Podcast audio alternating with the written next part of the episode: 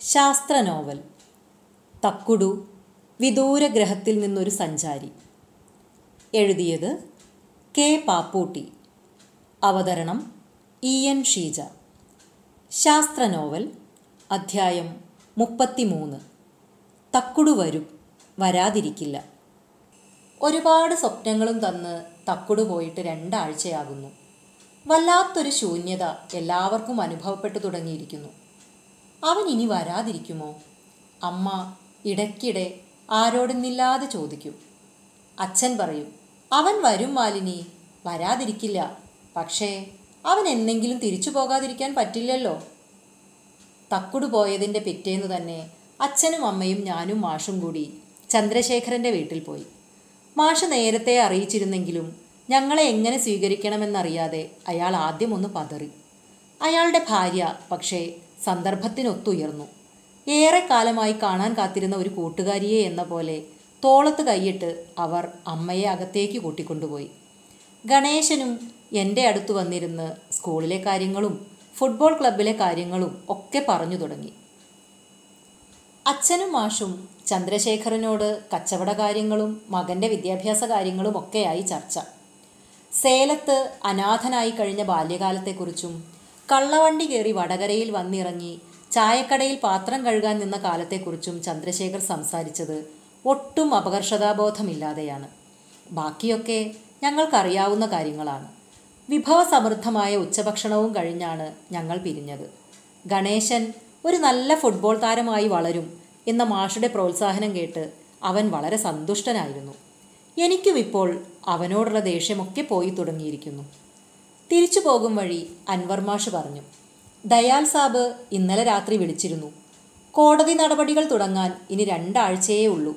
അതിന് രണ്ട് ദിവസം മുമ്പ് എല്ലാവരും എത്തണം. വക്കീലുമായി സംസാരിക്കണം. അയാൾ ദയാലിന്റെ സുഹൃത്താണ്. ചാർവാകർ സ്വീകരണവും ഒരുക്കുന്നുണ്ട്. ദയാൽ സാബിനോട് മറ്റേ കുന്ത്രാണ്ടം ചോദിക്കാൻ മറക്കണ്ട. എന്തായിരുന്നു അതിന്റെ പേര്? ദിൽഷയാണ്. മാഷ് ചിരിച്ചു. ഇൻഫ്രാറെഡ് കാണാനുള്ള സാധനല്ലേ? തരാന്ന് പറഞ്ഞിട്ടുണ്ട്.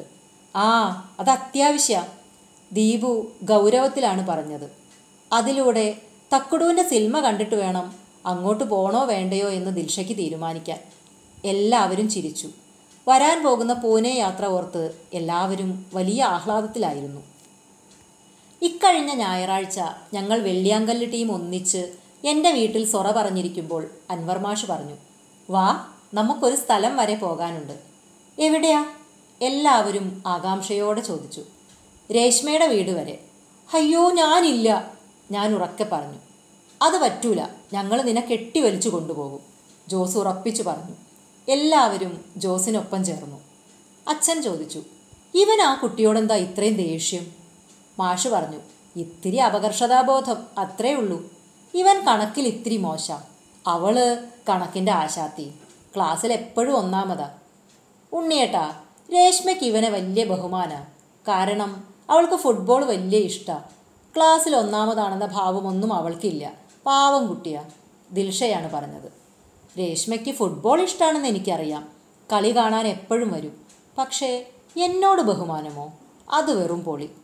ഞാൻ ചോദിച്ചു എന്തിനാ ഇന്നിപ്പം തിടുക്കപ്പെട്ട് രേഷ്മയെ കാണുന്നേ? നാളെ സ്കൂളിൽ നിന്ന് കണ്ടാൽ പോരെ?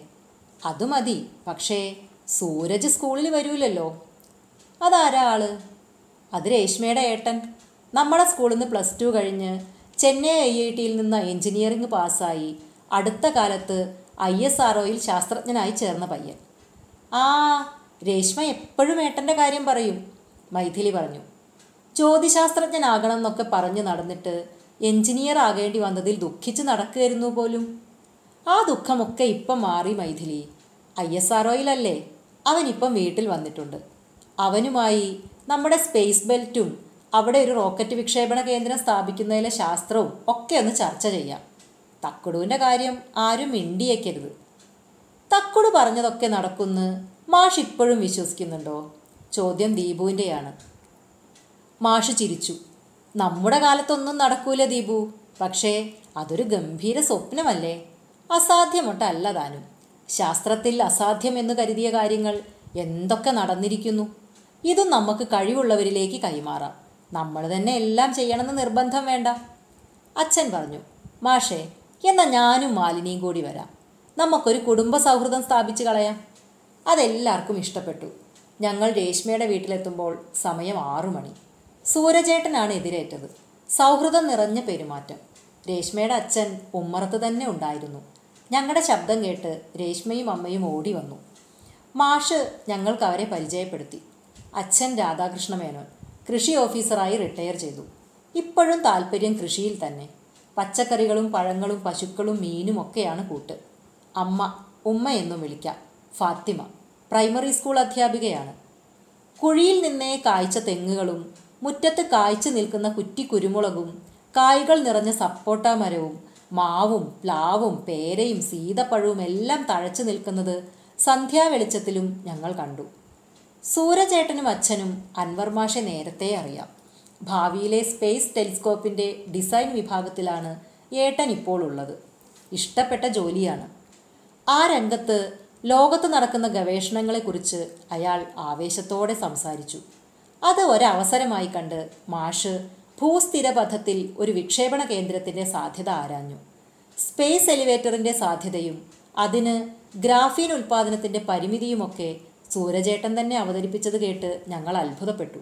അവിടെ സോളാർ പാനലുകളുടെ ഒരു വിശാല നിര സ്ഥാപിക്കുന്ന കാര്യം മാഷ് പറഞ്ഞപ്പോൾ സൂരജേട്ടന് വലിയ താല്പര്യമായി ഇന്നത്തെ ലോക രാഷ്ട്രീയ പരിതസ്ഥിതിയിൽ ഇതൊന്നും നടക്കാൻ പോകുന്നില്ല എന്ന സൂരജേട്ടന്റെ അഭിപ്രായത്തോട് മാഷും യോജിച്ചു. സംസാരം കൂടുതൽ സാങ്കേതിക കാര്യങ്ങളിലേക്ക് കടന്നപ്പോൾ ഞങ്ങൾ രേഷ്മയോടൊപ്പം അവരുടെ പുസ്തക അലമാരകൾ പരതാൻ പോയി. എത്ര പുസ്തക? നോവലും കവിതയും കഥയും ചരിത്രവും ശാസ്ത്രവും ഗണിതവും. അച്ഛൻ എവിടെ പോയാലും കുറേ പുസ്തകവുമായിട്ടേ തിരിച്ചു വരൂ എന്ന് രേഷ്മ പറഞ്ഞു. തിരിച്ചെത്തിയപ്പോൾ രേഷ്മയുടെ അച്ഛൻ പറഞ്ഞു വായിക്കണമെങ്കിൽ പുസ്തകം എടുത്തോട്ടോ മോളുടെ അടുത്ത് കൊടുത്തയച്ചാൽ മതി. ടീച്ചർ പറഞ്ഞു അതെന്തിനാ? അവർ തന്നെ കൊണ്ടുതരട്ടെ. അൻവർ മാഷ് അതൊരവസരമാക്കി. മാഷ് പറഞ്ഞു അതാ നല്ലത്. ഞങ്ങളൊരു പഠന ഗ്രൂപ്പ് തുടങ്ങിയിട്ടുണ്ട്. അതിൽ രേഷ്മയും ഉണ്ടാകണമെന്നാണ് ഇവരുടെ ആഗ്രഹം. ഇപ്പം ഞങ്ങൾ എല്ലാ ഞായറാഴ്ചയും യദുവിന്റെ വീട്ടിലാണ് കൂടാറ്. ഇനി ഇവിടെയും ആവാം. പക്ഷേ നിങ്ങളുടെ പേരെയും സപ്പോർട്ടേയും ഒക്കെ എന്താവുന്ന പേടി. അത് പേടിക്കണ്ട. ഇപ്പം തന്നെ അതൊക്കെ കിളികൾക്കുള്ളതാ. അതെനിക്കിഷ്ടപ്പെട്ടു. എന്നാൽ രേഷ്മയും കൂടി ഗ്രൂപ്പിൽ വന്നോട്ടെ. വായിക്കാൻ പുസ്തകവും കിട്ടുമല്ലോ ക്ലോക്കിൽ സമയം ഏഴര. രാത്രി ഭക്ഷണം സൂരജിന്റെ അമ്മ ഒരുക്കിയിരുന്നു. അവർ പറഞ്ഞു നിങ്ങൾ ഇന്ന് വന്നത് നന്നായി. ഞങ്ങൾ പൊതുവെ സൂരജിന്റെ ഭാഷയിൽ പറഞ്ഞാൽ പുല്ലുതീനികളാ. ഇവൻ വരുമ്പോഴാ മട്ടൻ വാങ്ങുക. ഇവൻ ഇഷ്ടം മട്ടൻ സ്റ്റൂവും വെള്ളപ്പവുമാണ്. രേഷ്മയ്ക്കും അതിഷ്ട. ഞാൻ പതുക്കെ പറഞ്ഞു എനിക്കും. ദിൽഷ ഒന്ന് ഇരുത്തി മൂളി. ഇനി സൂരജേട്ടൻ വരുമ്പം യദുവിനെയും അറിയിക്കണേ. എല്ലാവരുടെയും ചിരിക്കിടയിൽ രേഷ്മയുടെ അച്ഛൻ പറഞ്ഞു യദുവിനെ മാത്രമാക്കണ്ട എല്ലാവരെയും അറിയിക്കാം. രേഷ്മയെയും സൂരജിനെയും പോലെ വായിക്കണം പഠിക്കണം ശാസ്ത്രജ്ഞനാകണം എന്ന ആഗ്രഹവുമായാണ് തിരിച്ചു പോന്നത്. അതെത്ര ദിവസത്തേക്കുണ്ടാകുമെന്നറിയില്ല. ഒരാഴ്ച കൂടി കടന്നുപോയി. സ്കൂളിലെന്നും ഉച്ചയ്ക്ക് രേഷ്മ ഞങ്ങളുടെ വെള്ളിയാങ്കല്ല് ഗ്രൂപ്പിലെത്തും. ഞങ്ങളിൽ വെള്ളിയാങ്കല്ല് സന്ദർശിക്കാത്ത ഏക അംഗം. ഞങ്ങൾ എല്ലാ കാര്യങ്ങളും അവളോട് പറഞ്ഞു. ഏട്ടനോട് പോലും പറയില്ല എന്ന മുൻധാരണയോടെ. അവൾ എല്ലാം അത്ഭുതത്തോടെ കേട്ടിരുന്നു. ആദ്യം വിശ്വസിച്ചില്ല. പക്ഷേ പതുക്കെ വിശ്വാസമായി. കാരണം അൻവർ മാഷ് നുണ പറയില്ല എന്ന് അവൾക്ക് ഉറപ്പുണ്ടായിരുന്നു. തക്കുടുവിനോട് മാഷ അവളെക്കുറിച്ച് പറഞ്ഞിട്ടുണ്ടെന്നും അവൻ ഇനി വരുമ്പോൾ വിളിക്കുമെന്നും പറഞ്ഞപ്പോൾ സന്തോഷായി. ഇന്നിപ്പോൾ ഞായറാഴ്ചയാണ്. സന്ധ്യയായി. എല്ലാവരും എന്റെ വീട്ടിലുണ്ട്. തക്കുടു വന്നെങ്കിലോ എന്ന പ്രതീക്ഷയിൽ കാത്തിരിപ്പാണ്. വന്നാലും ഇല്ലെങ്കിലും രാത്രി ഒമ്പത് മണി കഴിഞ്ഞാൽ പെൺകുട്ടികളെ വീട്ടിലെത്തിക്കുമെന്ന് മാഷ് വാക്കു കൊടുത്തിട്ടുണ്ട്. അച്ഛനും രേഷ്മയും തമ്മിൽ വലിയ കമ്പനിയായി കഴിഞ്ഞു.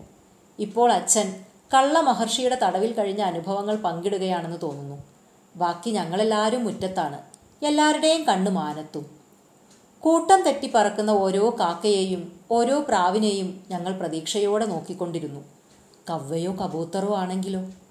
അമ്മ പറഞ്ഞു എനിക്ക് ചിലപ്പോൾ തോന്നും ഒക്കെ ഒരു സ്വപ്നമായിരുന്നെന്ന് പക്ഷേ ഉണ്ണിയേട്ടനെ അടുത്ത് കാണുമ്പം അങ്ങനെ വിശ്വസിക്കാനും പറ്റുന്നില്ല. സ്വപ്നമാണെങ്കിലും സാരമില്ല. പ്രതീക്ഷ നൽകുന്ന സ്വപ്നമാണല്ലോ എല്ലാവരും ഒരേ സ്വപ്നമാണല്ലോ കണ്ടതും. മാഷ ആശ്വസിപ്പിച്ചു. എന്റെ കർമ്മം കഴിഞ്ഞു.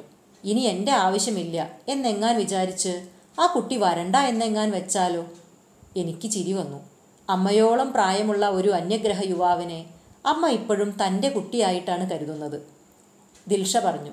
ഇല്ല ചേച്ചി. തക്കുടു വരും. വരാതിരിക്കില്ല.